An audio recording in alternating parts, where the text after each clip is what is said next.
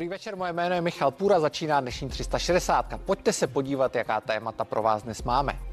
Ministerstvo zdravotnictví přišlo s drsnou kampaní, kterou chce lidi dotlačit k očkování.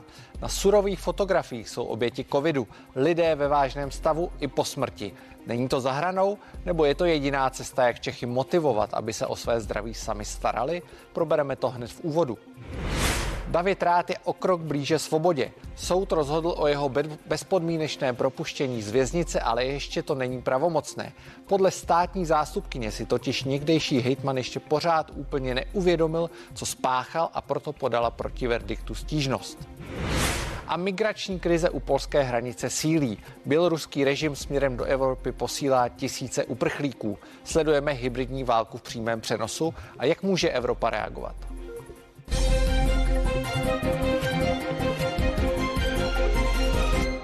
Zlom v případu Davida Ráta. Bývalý středočeský hejtman odsouzený za korupci na sedm let podle soudu může bezpodmínečně na svobodu. Státní zástupkyně ovšem nesouhlasí a podala proti verdiktu stížnost, takže soudy budou muset rozhodovat ještě jednou.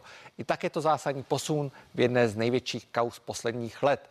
Do Rátovi domovské hostivice zdravím kolegu Vladimíra Procházku. Ahoj Vladimíre. Dobrý večer. Ten dnešní verdikt tak. ještě ještě neznamená Rátovo propuštění. Nicméně, kdyby se mohl David Rád podívat na svobodu? Ještě jednou dobrý večer. Tak eh, já teď stojím přímo před poliklinikou svatého Jakuba, tedy eh, před eh, bývalým sídlem ordinace Davida Ráta. A kdy se dostane na svobodu, to je otázka, protože, jak už bylo před chvílí řečeno, tak státní zástupkyně se proti usnesení, které mělo zajistit podmínečné propuštění Davida Ráta, odvolala.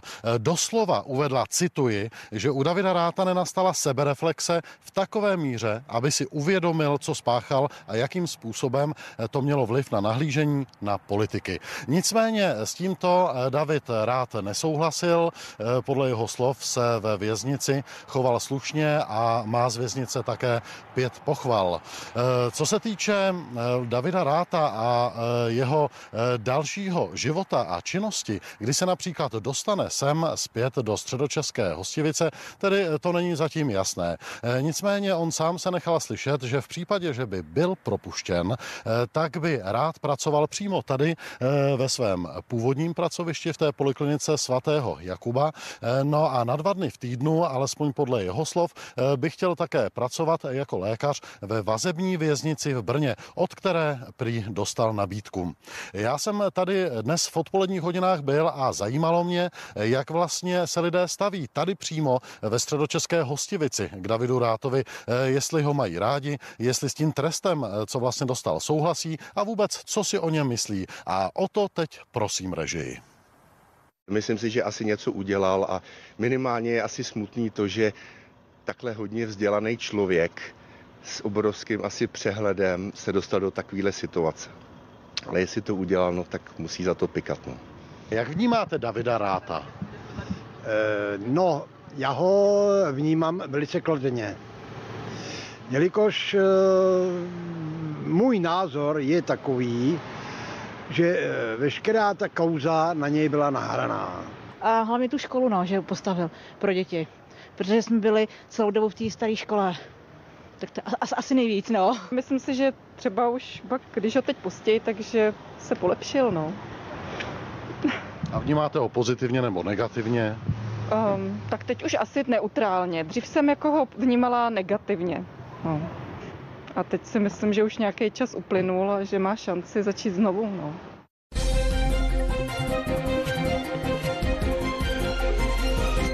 Na Čechy udeří brutální kampaň na podporu očkování. Ministerstvo v ní ukazuje drastické snímky z tuzemských nemocnic, na kterých jsou mrtví nebo pacienti ve vážném stavu. Slogany úderně upozorňují, že takhle můžou dopadnout třeba ti, kdo věří dezinformacím. Ale není to celé kontraproduktivní, jak varují kritici? Když to nejde po dobré, tak to půjde po zlé. I tak si lze vysvětlit další podle ministerstva zdravotnictví brutální fázi očkovací kampaně. Ministerstvo zdravotnictví vybralo pro kampaň fotografie známého fotografa a držitele ocenění Czech Press Photo Lukáše Bíby. Ten obrazově dokumentoval covidová oddělení od loňského listopadu do března letošního roku. Pro spoustu lidí už je to moc, ale bohužel uh, jsme v situaci, kdy to, kdy už nic jiného asi jako nezabírá. Je to málo, to nestačí protože lidi jsou hloupí.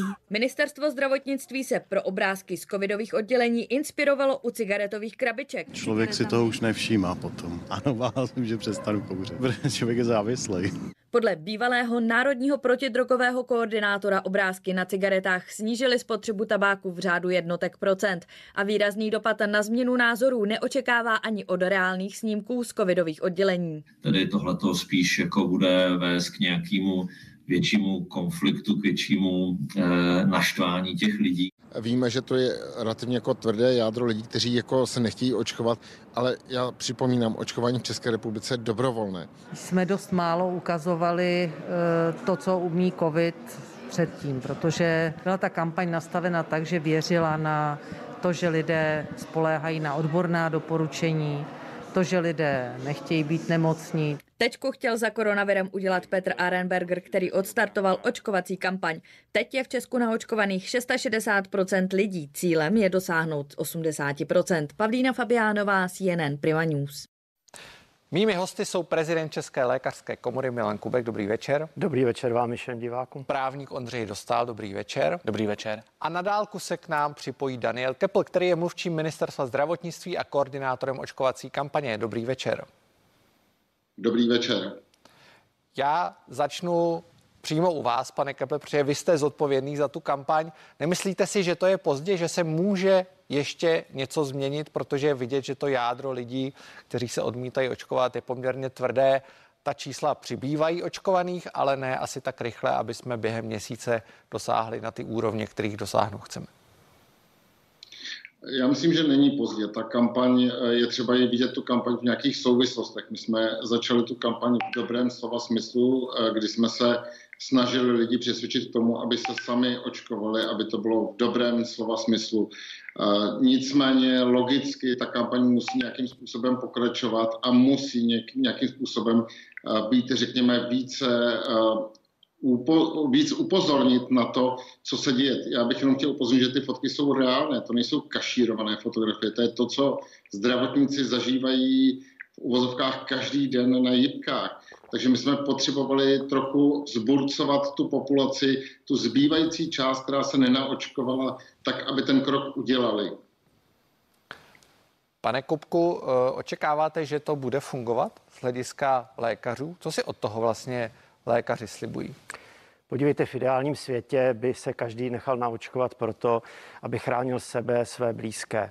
My ale nežijeme v ideálním světě a je třeba těm lidem, kteří stále nevěří, jak je COVID nebezpečný, jim pomoct přesvědčit je o to, aby se naočkovat nechali. A já si dovolím srovnat to s povodní. Když prostě je povodeň, tak tu vodu, která se vám valí do sklepa, všichni vidí. Každý tomu věří. Ale tady u té povodně covidové, to peklo se odehrává za zdmi těch nemocnic, na těch jibkách a to prostě lidé nevidí. Takže já rozumím té kampani, že se snaží ukázat, eh, jak eh, skutečně mohou ti lidé, kteří COVID eh, podceňují nebo mají smůlu, jak mohou dopadnout. A každé procento naočkovaných, které přesvědčí, je samozřejmě dobré. Já jsem nejsem naivní, že bych věřil tomu, že tato jedna kampaň bude stačit, ale může to pomoct v kombinaci s dalšími pozitivními, tu negativními motivacemi Nakonec eh, můžeme proočkovat dostatek lidí, aniž by se muselo sáhnout k tomu ultimativnímu řešení, tedy k povinnému očkování, které z toho medicínského hlediska je samozřejmě řešením nejjednodušším, nejrychlejším a nejčistším.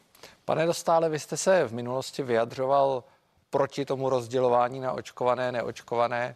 Uh, mluvíte ve prospěch uznávání protilátek. K tomu se ještě dostaneme, ale mě zajímá, co říkáte na tu kampaň. Nepřipadá vám třeba příliš drsná? Eh, já se domnívám, že využívat eh, motiv eh, strachu ze smrti v reklamě na léky je to nejhlubší dno, se kterým jsem se ve své praxi setkal. Domnívám se, že je to zcela nevhodné a plně se stotožňuji s názorem pana rektora ČVUT, že takto postavená reklama rozhodně pomoci nemůže. Pomoci by mohlo něco úplně jiného. Lidé věří svým ošetřujícím lékařům a je zapotřebí, aby ti vykonali návštěvní službu výkon pohovoru eh, s rodinou, edukace pacienta, které jsou hrazeny ze zdravotního pojištění, protože jenom touto cestou lze posoudit, jestli ten dotyčný skutečně eh, vakcinaci potřebuje a od lékaře se nechá přesvědčit. Pane Keple, co na to říkáte? Ondřej Dostál říká, že to je dno největší, se kterým se dosud setkal. Jak byste vyvrátil tu jeho námitku? Tak já myslím, že pan Dostal je především právník a politik a asi se věnuje politice a právu. Eh, já se zase, my se věnujeme komunikaci, takže eh, každý máme svoji odbornost. Eh, já si myslím, že ten tlak a ten důvod, proč jsme použili tuto formu, je opravdu apelativní v tuto chvíli. My jsme podobně ve stejné situaci jako řada západních států v Evropské unii, kdy jsme narazili na určitou hranici lidí, kteří jsou ochotni se nechat dobrovolně očkovat jsou aktivní a jsou ochotní pro to něco udělat. V tuto chvíli musíme řekněme, trochu vzburcovat lidi, kteří očkování z různých důvodů odkládali. Třeba neměli čas, eh, nebo jim do toho něco vlezlo, cokoliv. A my jim chceme ukázat, že opravdu to odkládání toho očkování může mít fatální následky. A hlavně eh, je třeba si uvědomit, že to, že oni budou hospitalizováni, mohou touto cestou zabránit třeba hospitalizaci někoho po nehodě, někoho, kdo to bude potřebovat také a svým způsobem můžou být spolu zodpovědní třeba za nějaký tragický osud. Pane Kupku, zeptám se v podstatě na to samé. Jak byste vyvrátil ten argument Ondřeje Dostála, že to je dno, že to je hra s určitou poměrně brutální lidskou emocí a jestli to není třeba problém nedůvěry v systém, nedůvěry ve vládu, než spíš nedůvěry nedůvěru zdravotnickou? Eh, podívejte, když se eh, koukneme na mapu Evropy, tak vidíme, jakoby železná opona stále stála. Na západě a na severu jsou ty tradiční demokracie, kde mají vysokou míru proočkovanosti, neb lidé se identifikují se státem, věří autorita. A na východ té železné opony, která sice nestraší na mapě, ale straší nám pořád v hlavách. Na té východní straně máme ty antivaxery, ty militantní skupiny, máme ty hoaxy, máme tu hybridní válku eh, a máme tu velice nízkou proočkovanost.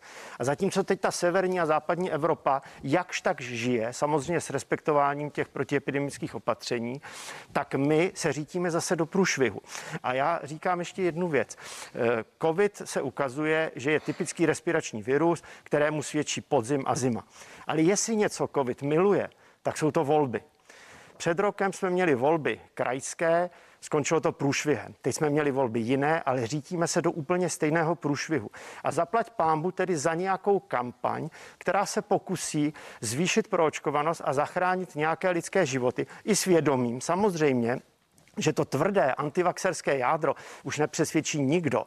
Známe případy ze Spojených států, kdy ti lidé na smrtelné posteli stále eh, opakovali, že žádný COVID, COVID neexistuje a jejich stoupenci je potom oslovovali jako hrdiny. Ano, umřel jako vlastenec. To, že umřel úplně zbytečně, jenom kvůli hlouposti, to prostě už jde stranou. Tady je to, ty, ty argumenty jsou už vel, velmi iracionální, ale přesto si myslím, že většina lidí je rozumných, normálních a slyší na vysvětlování, přesvědčování, na příklady a kombinaci pozitivních a negativních motivací. Já bych ještě možná... Tak si já, jenom vám to očkování, abyste to mohl mohl, mohl dovysvětlit, jak se to myslel s těmi volbami. Takže jsme měli dát přednost boji s covidem před volbami? Víte, eh, zaprvé někteří politici stále ještě asi nezjistili, že už volební kampaň skončila. Ale e, před volbami je asi logické, že politici prostě nechtějí přijímat nepopulární koho, opatření. Koho myslíte tím, kdo všechny, všechny, to byly všechny politické strany. Já jim do značné míry trošičku rozumím, protože tady byly vysloveně skupiny v uvozovkách politiků, kteří měli ten jediný program a to byl ten program Eh, proti těm epidemickým opatřením, popírání covidu, popírání očkování a tak dále. Takže ti seriózní politici se asi báli trošku, že by tím tvrdším přístupem nahrávali nahrávali eh, těmto extremistům, až by se nakonec, nedej bože, mohli dostat do parlamentu. To se nestalo, eh, tak teď by se ale ti politici, kteří se do parlamentu dostali a chtějí spravovat tuto zemi, tak by se měli pokusit s tím něco dělat a my ztrácíme čas. Víte, on stále ten virus je tak jako před námi. My ho pořád se ještě dostaneme, jak, jak, to bude dále vypadat. Pane Dostále, je tady jeden argument tím rozdělení Evropy, tou takzvanou železnou, op- železnou oponou, i když zůstaneme u covidu, nejenom tou historickou. Je pravda, že ty země na západ od České republiky mají tu proočkovanost výrazně větší, některé jako Španělsko, Portugalsko, Portugalsko dokonce přes 90% dospělé populace. E, to jsou to země, které rozdělují na očkované, neočkované. Ty neočkované velmi postihují, omezují jim ten životní prostor. Není to cesta? Protože přeci jenom zjevně, pokud se snažíme prosadit větší proočkovanost, tak to alespoň podle těch čísel zdánlivě funguje. Eh, obecně nástrojem ke zvládnutí epidemie je především důvěra ve vládu a nedůvěra ve vládu není chybou občanů, ale je chybou vládních činitelů. Eh, my, zde, my jsme tady měli opakovaně eh, kroky, které občany výrazně zatěžovaly a přitom k ničemu nevedly. Konkrétně zavírání škol, které bylo rozsáhle doporučováno. Dnes jsem zaznamenal studii, Tomu se taky dostane. Jo, že se dostane. je to neúčinné.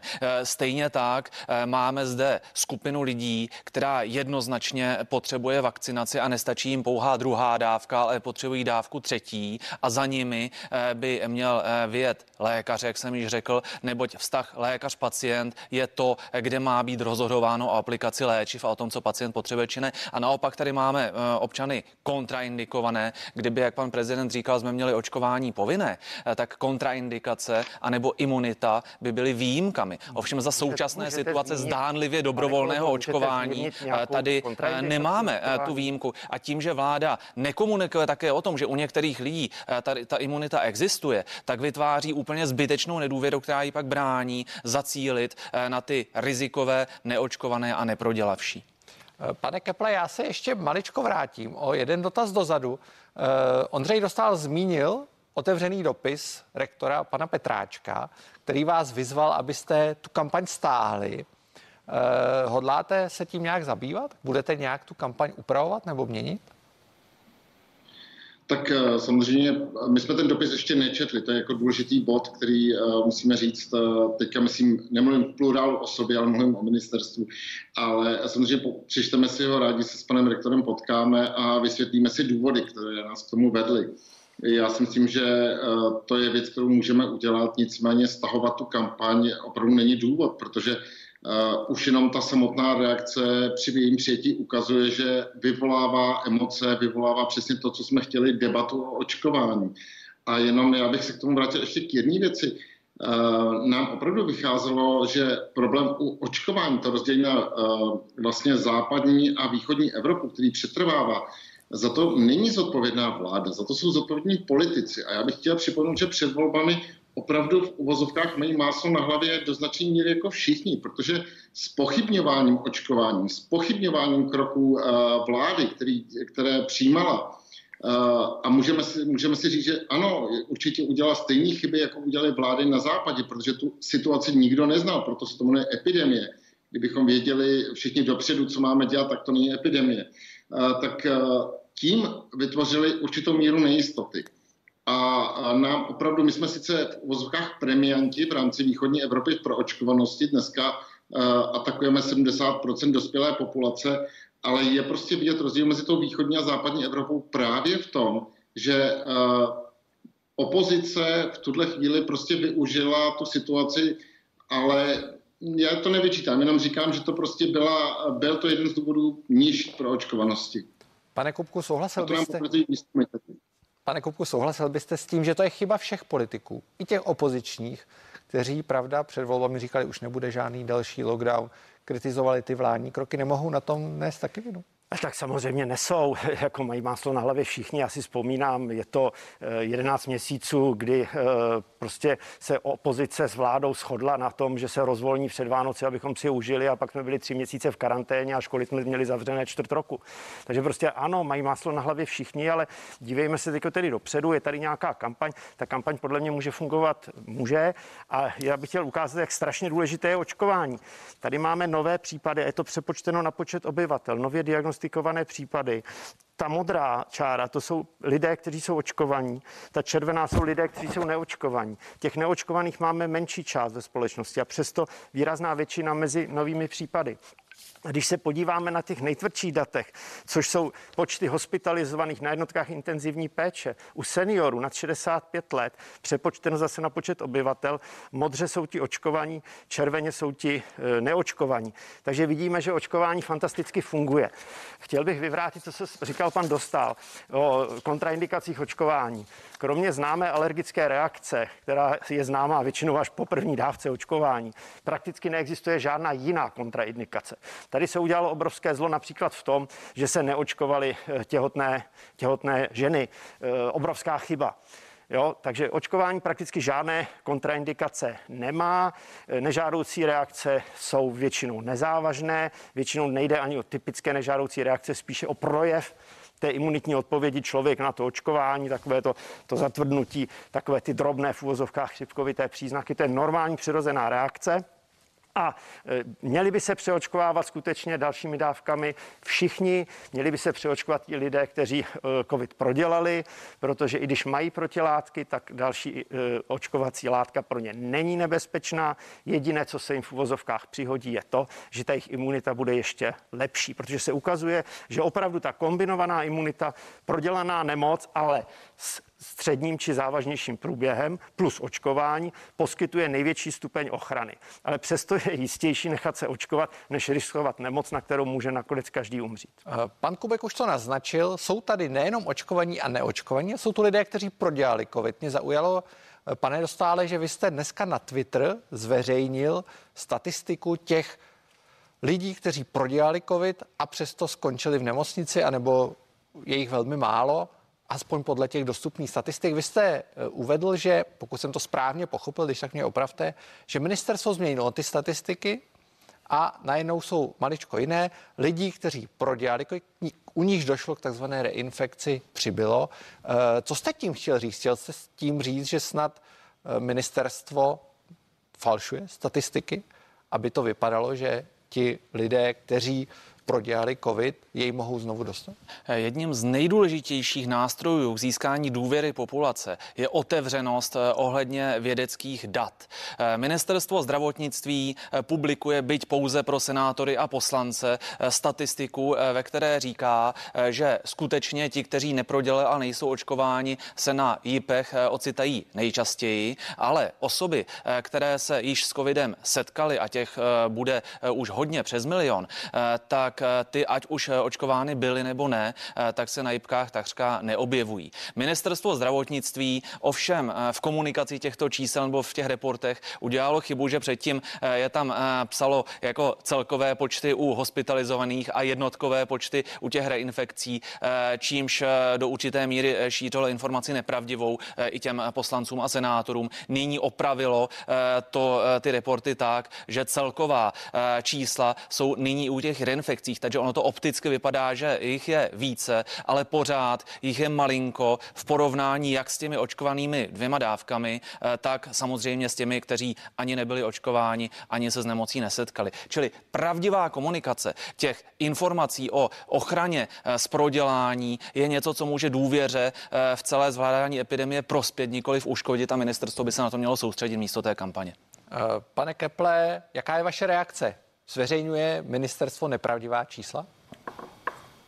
Tak já si myslím, že to rozhodně není pravda. Ministerstvo zdravotnictví publikuje veškerá data, jsou eh, v otevřených zdrojích, takže eh, každý si může ta data upravovat podle sebe.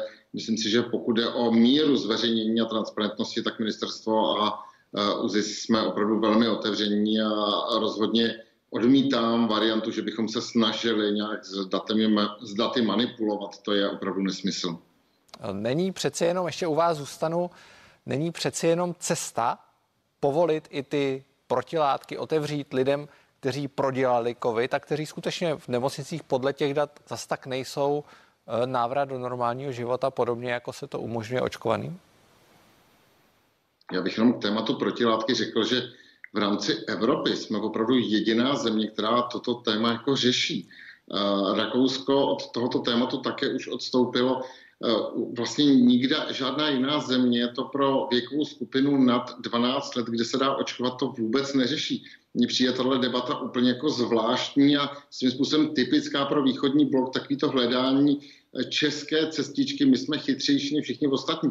Kdyby protilátky byly opravdu prokazatelné a byly studie, které to potvrzují, tak nepochybuji o tom, že všechny státy v Evropě by to přijali. Nikdo z nich to neuznává.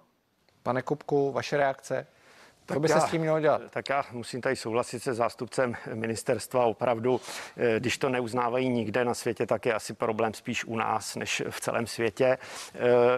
Chtěl bych připomenout, že eh, imunitu po prodělání infekci ale uznáváme, je to těch půl roku, eh, aniž by se zkoumaly protilátky. U těch protilátek skutečně nejsou jaksi standardizované ty testy, není vědecký konsenzus na tom, jaká je bezpečná hladina protilátek. Měly by se stanovat takzvané virus neutralizační protilátky, což se ovšem dělá v velice složitých testech s živým virem. Je to velmi nepraktické. A eh, celá ta diskuze o protilátkách slouží pouze jako takové sofistikované alibi lidem, kteří se nechtějí z nejrůznějších důvodů důvodu nechat očkovat. Ono to vypadá lepší říkat, já mám dost protilátek, já to nepotřebuju, než říct, že se buď to bojím mít na injekci, anebo že jsem odpůrce očkování. Ale kdybychom přistoupili na tuto hru, pak bychom zahltili laboratoře, utratili miliardy, ale nezachránili bychom ani jeden jediný lidský život, protože znovu opakuji, těm lidem, kteří nemoc prodělali, kteří protilátky mají, po očkování nic nehrozí. Žádné závažnější nežádoucí reakce, žádné zdravotní komplikace. Jediné, co se jim přihodí, je, že ta jejich imunita bude ještě lepší. A když jste se ptal na tu cestu do budoucna, tak já nevidím cestu v tom, že bychom uznávali protilátky, ale spíš vidím cestu v tom, že se asi zkrátí doba, po kterou bude platnost očkování, po kterou budou očkovaní lidé bráni jako v úvozovkách, a teď mě berte hodně v úvozovkách jako bezinfekční, no ten, pro, eh, ten pojem je hodně nepřesný a zavádějící. Takže já si myslím, že to půjde spíš cestou, že se zkrátí platnost očkování. Tím se zároveň budou motivovat lidé k tomu, aby se přeočkovávali, protože opravdu je prokázáno, že s časem ta ochrana toho očkování samozřejmě klesá. Tady je vidět třeba eh, vliv na počet nákaz u osob starších 65 let, eh, postupně jak klesá ochrana před jaksi eh, nakažením. Z 85% po očkování časem postupně za půl roku na 58%. Dobře, já děkuji, ale už se blížíme do konce. Pardon, u toho tvrdšího, co potřebujeme, to znamená u těch hospitalizací na JIPu, ten pokles té ochrany je naštěstí pomalejší. Takže se dá říct, že s časem klesá účinnost očkování jako ochrany před tím, že se nakazím, ale ale chcete tím zároveň říct, že ti klesat. starší by se měli nechat přeočkovat. No určitě, protože ta uh, ochrana před tak, závažným průběhem... Já vám děkuju. Pane Dostale, byl byste proto, aby se stalo to, co říká pan Kubek, a to je zkrácení uznání toho očkování na 6 měsíců. Eh, Stejně jako je uznaná ta imunita po prodělání nemoci. Eh, určitě není možné s jistotou vnímat eh, očkované po dvou dávkách po uplynutí určitého času jako bezinfekční, protože skutečně dochází k tomu vyvanutí té, té imunity a jak už doporučovali i slovutní epidemiologové, možná je zde důvod k testování. Pokud jde o jakákoliv omezení osob, ať už po očkování nebo po prodělání a upozorňuji, že to prodělání nemoci sebou nese robustní robustní a dlouhotrvající imunitu, což dokázaly recentní studie, které jsem eh, tady citoval předevčírem, eh, tak tady je otázkou, zda by měly být podrobováni lockdownům eh, či nutnosti platit si za testy. Já se s tím nestotožňuji. Tak, já vám všem děkuji za odpověď a za odpovědi a přeji hezký večer. Děkuji za pozvání, přeji všem pevné zdraví, ale radši na to nespolehejte, jděte se radši naočkovat. Hezký večer všem. Hezký večer všem. Zůstaňte s námi. Za chvíli se podíváme na hranici mezi Běloruskem a Polskem, kde se odehrává jedno velké drama, ve kterém figurují tisíce migrantů.